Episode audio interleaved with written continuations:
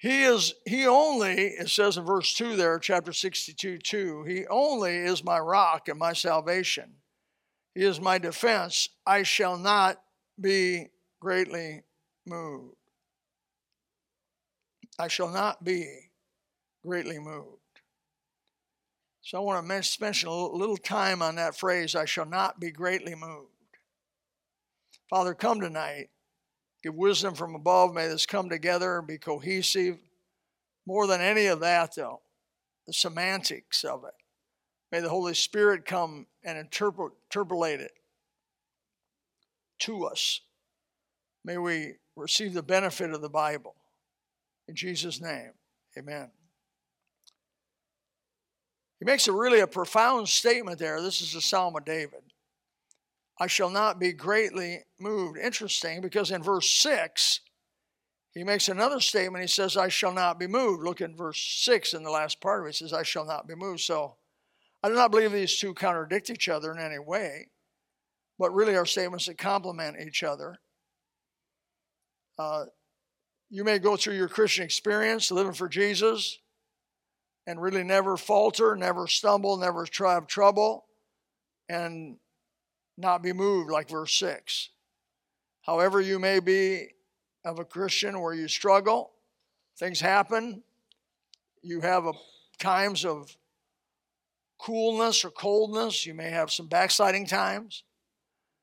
And in that case, verse 2 applies to you I shall not be greatly moved. Sometimes Christians get moved, but the psalmist said, not greatly. He said in verse 6, it's possible not to get moved. And then in verse 2, he says it's possible to get moved in some way. Second Peter, let's just look at the Bible. Second Peter 1.10 says, Wherefore, rather, brethren, give diligence to make your calling election sure. If you do these things, you shall never fall. I believe, and I believe the Bible presents a Christian walk where you can live a Christian life. I'm not talking about be perfect now. I'm not talking about never sin. But I'm talking about fall or hurt your testimony in a way that is serious. I believe you can go through this Christian life without that. That you can live the entire Christian experience in, in generally a road to victory and not be moved as it would. As it says here, you shall never fall if you do these things. 2 Peter 1.10. Those who are moved but not greatly are also talked about. Psalm 145 14, the Lord upholdeth all that fall and raiseth up all those that are bowed down. Proverbs 24 16 says, For a just man falls seven times and riseth up again.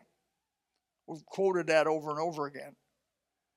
Psalm 37 23 says, The steps of a good man are ordered of the Lord, he delighteth in his way. Though he fall, 37 24 says, though he fall, he shall not be utterly cast down, for the Lord upholdeth him with his hand. No man is able to pluck them out of my Father's hand. My Father, which is greater than all. See, so the devil can tempt you, and you can fall for that temptation, and you can temporarily fall away from God if you're a born again believer and you can be moved. But according to Psalm 62 here, you're not going to be greatly moved because the Holy Spirit is. Listen, I don't go to bed at night worrying whether I'm going to hold on to God. He's holding on to me. I want to hold on to God and I want to cling to Him, cling to the old rugged cross, amen. But I have a great comfort to know that He's holding on to me. He said, He said to me, I will never leave thee nor forsake me. He said, I will build my church. God's working, and we're working in partnership together, joint heirs of Christ, as it were. How can we have this kind of confidence tonight? Well, first we see that this person uh, in, in Psalm chapter 62, 1 through 2, uh, did, not, did not make God in his own image. He waited upon him. Look at verse 1. Truly my soul waiteth upon God, for him, from him cometh my salvation. The word wait also can mean be in silence. Let God do some talking. Sometimes people talk so much they don't shut up and let God talk. I hope when you pray, it's not all blah, blah, blah, give me this, give me this, give me this, give me that, give me that. I hope you I hope when you pray sometimes you're just quiet. Or at least I hope you have quiet times where God can talk to you. Now I know most of what he talks to you is by reading the Bible.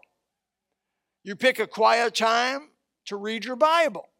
And as you read those words of, of the Holy Scripture, the Holy Spirit He'll whisper to you about things and he'll straighten stuff out with you and he'll reason. Come now, let us reason together, saith the Lord.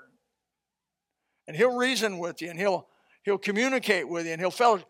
Ooh, that's the sweet fellowship of a Christian.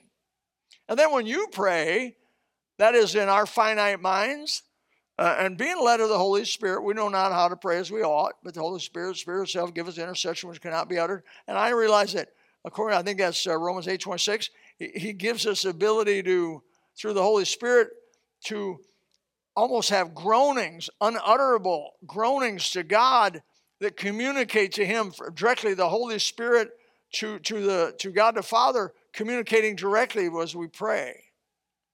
An effulgence of God, as it were, as we communicate with Him. Have you ever been in a time of prayer where you just didn't know what to say? I call people at the moment of their tragedy, a lot of times I, I don't know what to say. There's no words that I can say. When I called uh, Sandy, there were no words that I could tell Sandy the loss of her husband. I mean, come on. Who am I? I, I got nothing, but there is a Holy Spirit. And He is the God of all comfort, 2 Corinthians chapter 1. And He'll comfort you and with the comfort you receive, then you're going to be able to somehow go comfort other folks. It's a learning process, but you're not going to learn how to comfort other folks unless you suffer a loss in which you need to be comforted. Do you have that? So the trials and the things that come through your life are absolutely for a purpose. You're never out of discipleship with God. He's always discipling you. He's always, you know, you got an old guy like like uh,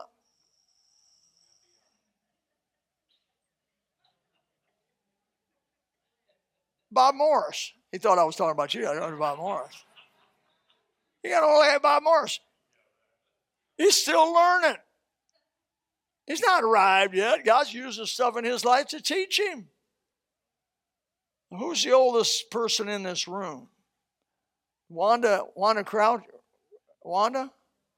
No, you're 89? FBI guy, 89?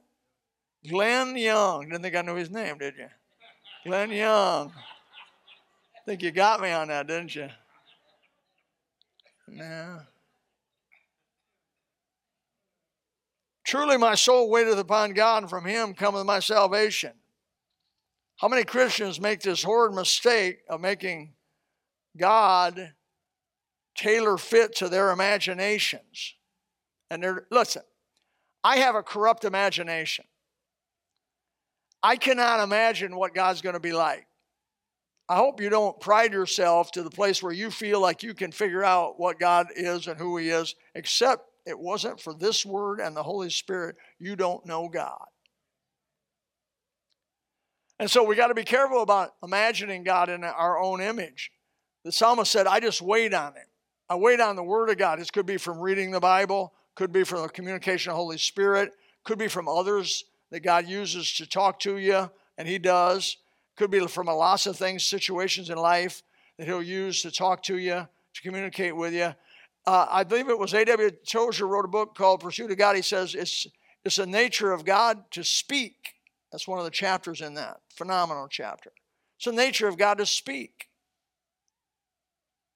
He wants to communicate to us. He's not trying to hold back on you. If you'd shut up long enough, he'd talk to you. You know, sometimes when we get before God, we think we got to fill the air. Oh, Lord, help this, help this. Stop. How about just saying, God, I don't know what to say? I don't know what to say.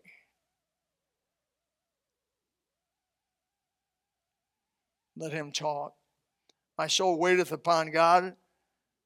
Verse 5 there says, My soul wait, wait thou upon God, for my expectation is from him. Tommy, that comes from the Institute. That's a verse he used. My expectations People get angry. You know people that get angry?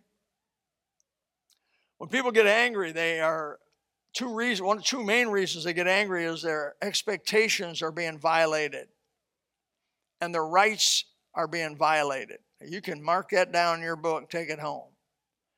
We have good written material on that, how to overcome anger. You can, under the guidance of the Holy Spirit, with the knowledge of the Word of God, you can overcome that monster called anger. Now, until you die and lose Him, He's always there ready to go. Amen. He's ready to shoot out at a moment's notice. Hit your thumb. You know, have your wife say a crossword to you that, you know, just yeah. when you've been with somebody a long time, you know just what to say. My wife and I, we get a, I, I sometimes I get a kick out of us. How the, we, because I'm hard of hearing, she uses that as an excuse to yell at me. I mean, that girl is yelling at me. I mean, I, she's got down, she's yelling at me, right, Kathy? Speak up. But, uh, and I'll say, Kathy, we're a fit. We are a fit. We sound crazy. This sounds crazy. Two lovebirds. All I can say, love morphs with time. But we're to wait on him. That means submit to his will, the way he gives it. No whitewashing, no compromising, no explaining away, no culture, culturizing it. Just trusting in what he says and waiting upon him. Why would we do this? Because he's the one that initiated our salvation, has proved his trustworthiness to us. In verse, uh, in verse 1 and B, it says, From him cometh my salvation. So we, we see that the psalmist believed in waiting upon God. Get in front of him and wait on him. God come. Hey, he don't always answer you the first day you ask. Second day, third day, five, fifth day, two weeks, three weeks, months. It may be a while before God comes and answers you. Trust him, wait on him. Second thing, how did this psalmist have this kind of confidence? Because he had a personal relationship with God. Not mama's God, not daddy's God, not preacher's God, not Baptist God, not inherited God, but my God. He uses the word my God, my personal pronoun, my. That's about as much English as I know. My. 13 times he uses my in this short psalm. He said, He is my rock, my salvation, my defense. I shall not be greatly moved. Verse 6, he said, he, he only is my rock and my salvation, my defense, I shall not be moved. 13 times in this short, he had a walk with God, a personal relationship with God. I feel so bad for religious people. I feel so bad when I meet Catholics and they, they have a form of religion. And it's a, or I mean a Jehovah's Witness, like Ellie's family. Uh, uh, Jehovah's Witnesses would have such an organized, such a tightly organized encapsulated religion. The problem is it's not right. Well, Joe Witness came to me and said, I said to him one time, I gave this one leader of the hall, I said, You have the most organized religion in the entire world, I think, but it's false. And he, he, he flipped out on me. I said, It's false, man. I said, You got the mechanism, but you got no spirit because you've denied the Christ his due. You can't deny Jesus his deity because if he wasn't deity, he couldn't keep his word. And if he couldn't keep his word, then he's not my Savior. You see how the logic goes. He has to be God. To say the things he said, he has to be God. And, and, and clearly, clearly in the Bible it says he is God. So for any religion, whether it be Mormons, which do that, or the Jehovah's Witnesses do that, the Catholics, now they'll recognize the deity of Christ, but then they add works to his salvation. Well, if you're not saved by grace, you're not saved at all. Bible says, for grace you're saved through faith, that not of yourselves. It's a gift of God, not of works, lest any man should boast. You can't get saved by works, not by works of righteousness. We have done, but according to his mercy, saved by the washing and regeneration, renewing of the Holy Ghost. On and on it goes. You can't be saved. if you if any religion out there and 90 some percent of them say that you can somehow make your way to heaven by good works, they're lying and they're denying Jesus. Bigger than lying, they're actually denying Jesus, who was God's gift. And so either Jesus is lying or they're lying. I'm going with Jesus, that he's telling the truth. I feel so sad for them to have a form of religion, but they don't have Christ in their heart. They can't sing songs of Zion in the night. Brother, old Tom Cronin, when he had his bypass, said one thing that helped him was all those songs he had memorized in the, in the, in the uh, when you have bypass, you can't get out of bed. They got you in bed with all these wires and everything and everything going in. You can't get out of bed. You got to do everything you got to do in that bed laying down. Now you just imagine that a little bit. It's not good. It's awful. And so you need help. You get humbled to the max. And he said, I sang the songs of Zion. That's that personal relationship. That's what this psalmist had. He said, How did I make it? First of all, I didn't make God my own image. I let him manifest himself to me as he is. I waited on him. The word wait can mean be silent in front of him. I was I let him do the talking. I let him tell me the way things were. Quit making or trying to make him somehow fit your agenda or your image. And then walk with him in a personal way. Can you go all day long without communicating to your Savior? Can you make decisions during the day and not stop to consult your counselor? Can you? The psalmist couldn't. My wife and I, when we travel together, it's a nice time we travel together. You know, we get in the car in the morning and we say, Lord Jesus, guide every decision we make. Now, when I got my motorcycle, I said the same thing. Guide every decision. Every decision is your decision. You make it. And we have made some wild decisions. And so we say that. I pray that all during the day. Lord, whatever decision I make today, may it be yours. I pray it here when we're here. Lord, whatever decision. I'm talking about which way to come in from my house. There's a few ways to come in. Once you get past certain place, you can go this way or another way. Which way do you want me to go, Lord? Which way are we going today? You say, I don't like, you don't need him that much. I want him. I want God to have control of my life. I want him to have control. It's a personal thing. Personal spiritual prosperity to where you will never be moved, or at least you're not going to be greatly moved. Expresses in a personal pronoun my. I think that's the secret of it. And uh, he is, I'm going to list you a few things I, I looked up and, and researched, and here's what I came up with. He is my rock to stabilize me through the storms of philosophy and doubt, Psalm 62. He is my salvation to rescue me out of the horrible pit of sin that was help, I was helplessly lost in, Psalm 62. He is my defense to protect me from the accusations of the enemy, Psalm 62. He is my, he is my glory to revel in times of trouble, he is my strength when I am weak. Exodus 15 2. He is my refuge in times of desolation. 2 Samuel 22 3. He is my song. Oh. Exodus 15 2. He is my trust when all else around me falls away. He is my trust in whom I will not be disappointed, and he will not fail me. 2 Samuel chapter 22 3. He is my shield to quench the fiery darts of the wicked one hurled against me. 2 Samuel 22 3. He is my high tower. I like that. To run into when all seems lost. 2 Samuel 22 3. He is my shepherd to guide me through the maze of difficult decisions in this life. Psalm 23. He is my light to show me the way. Psalm 27 1. He is my helper to encourage me when I grow weak. And as you get older, you begin to grow weak. Hebrews 13, 6.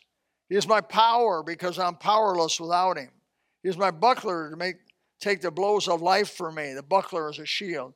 He is my king to be loyal to. He's my delight to excite my thoughts. He's my rest to recuperate me after a hard day's work. He's my beloved to bestow my affection.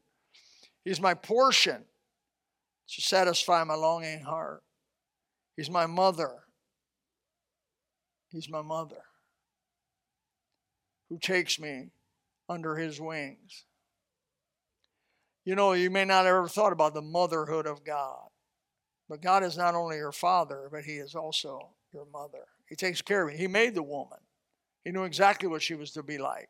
He gave her all the attributes he thought she should have, and then actually he possessed himself. I love old, I called Dick Mercado the other day. 93, I think. And he just extolled the name of Jesus. Praise came out of him like an overflowing fountain when I got him on the phone. He just started with praise, and I just thought, oh Lord Jesus, may I may I be like that boy. Old, old Mercado was the one that preached the motherhood of God the first time I ever heard it. He's my bread that fills the empty void of my soul. He's my reward, the goal of all my expectations. And on and on it could go. Bible goes on and says he's our propitiation, our advocate, our bridegroom. Uh, the groom, I mean, he's, uh, he's a bright morning star. He's our captain. He's our cornerstone. He's a daysman, intercessor. He's a door. He's a foundation. He's our way. I like in 2 Corinthians chapter 4, verse 8, 9, it says, We are of trouble on every side, Paul said, yet not distressed. He may have been moved, but he wasn't greatly moved. We're perplexed, but not in despair. Persecuted, but not forsaken. Cast down, but not destroyed. this week, I thought about a lot about Paul and Silas in the prison. When I had my bone marrow biopsy, they take a hole saw and hand screw it one inch into your bone. Trust me when I tell you this, there's no numbing for that.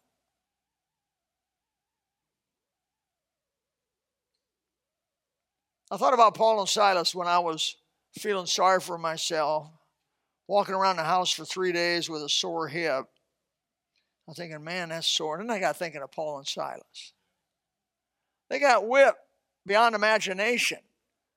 Nobody cared for their wounds. Nobody cared if they died. Threw them in the inner prison. At about midnight, the Bible says they began to sing. What? That's the kind of faith I want. How about you? That's the kind of Christianity I want.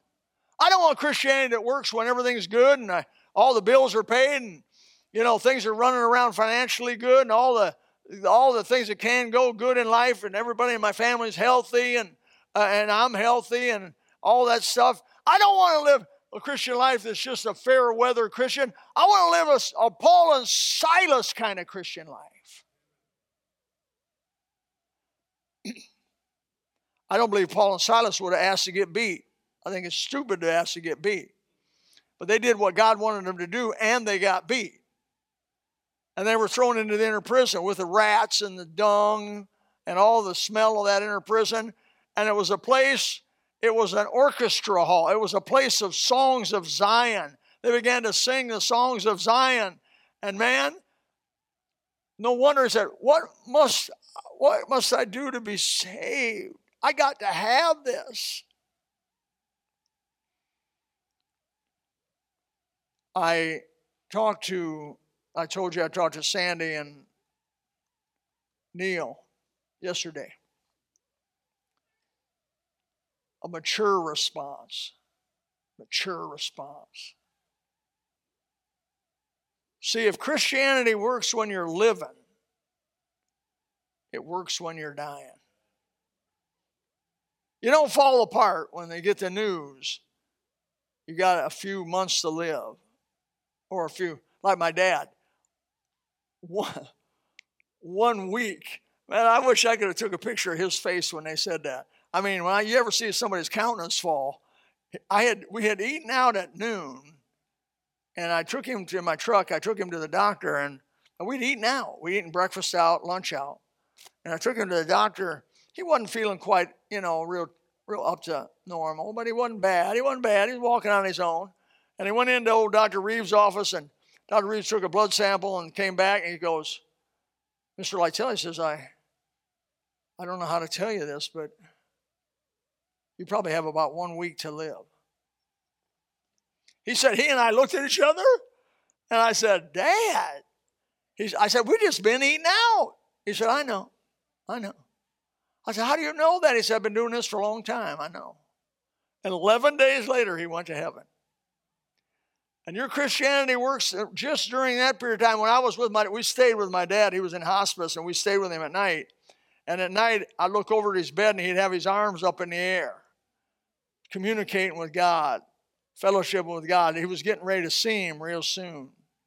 And I, I went over to him, I whispered in his ear, and I said, Oh, Marine, one more landing, and it's over. One more landing.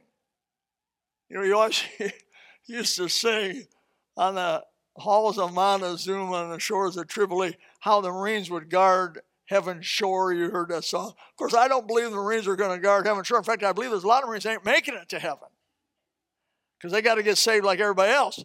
But my dad used to like to sing that. Oh, the Marines will be there guarding heaven's shore. I said, if you see, if you see some, they had to be born again, Dad.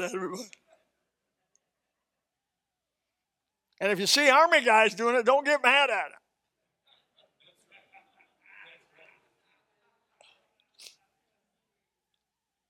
What am I saying? Trouble may come and hit you, blindside you, and it may move you, but you're not going to be greatly moved. God's going to be with you. You can go to bed and pillow your head with that confidence, as the psalmist David had that confidence also. I shall, I may be moved, but I will not be moved greatly. Father, help us tonight. Thank you for the Bible. Whoa, what beautiful, beautiful comfort the Word of God is. Thank you for never leaving us nor forsaking us. Thank you for the older we get, the sweeter it gets. The longer I serve him, I think the song says, the sweeter he grows. It's true. The more I love him, more love he bestows. Father, help us. There may be some in this room tonight don't know what I'm talking about. They have no idea what I'm talking about. You can know. If you'll come to Jesus Christ, believe that He was the Christ, the Son of the living God that died for you, paid for your sins on an old rugged cross, was buried in the third day, God raised him from the Father raised him from the dead, sealing that He was the Christ of all the ones that have said it. And you'll be willing to turn from your sin to Him in simple childlike faith. God will save you tonight. Maybe as a Christian, you've grown away, you've gotten caught up in this world. Let me tell you, the clutter and the sound and the, the, the tinsel of this world will pull you away from God. But you know, when you die, you're leaving every bit of that. And you're going to God. Concentrate on God while you're here. Do your work. Sure, do your work. But may God be in your work with you all day long as you do it. May you walk with Him and talk with Him, as the song says in the garden. In Jesus' name, amen. If you would like to know more about the Lord Jesus Christ, you may contact us at the church website, gospelbaptistchurch.com, or you can go to Facebook and type in Gospel Baptist Church, Bonita Springs, Florida. Also, you could call the church office at 239 947 1285. Thank you and God bless.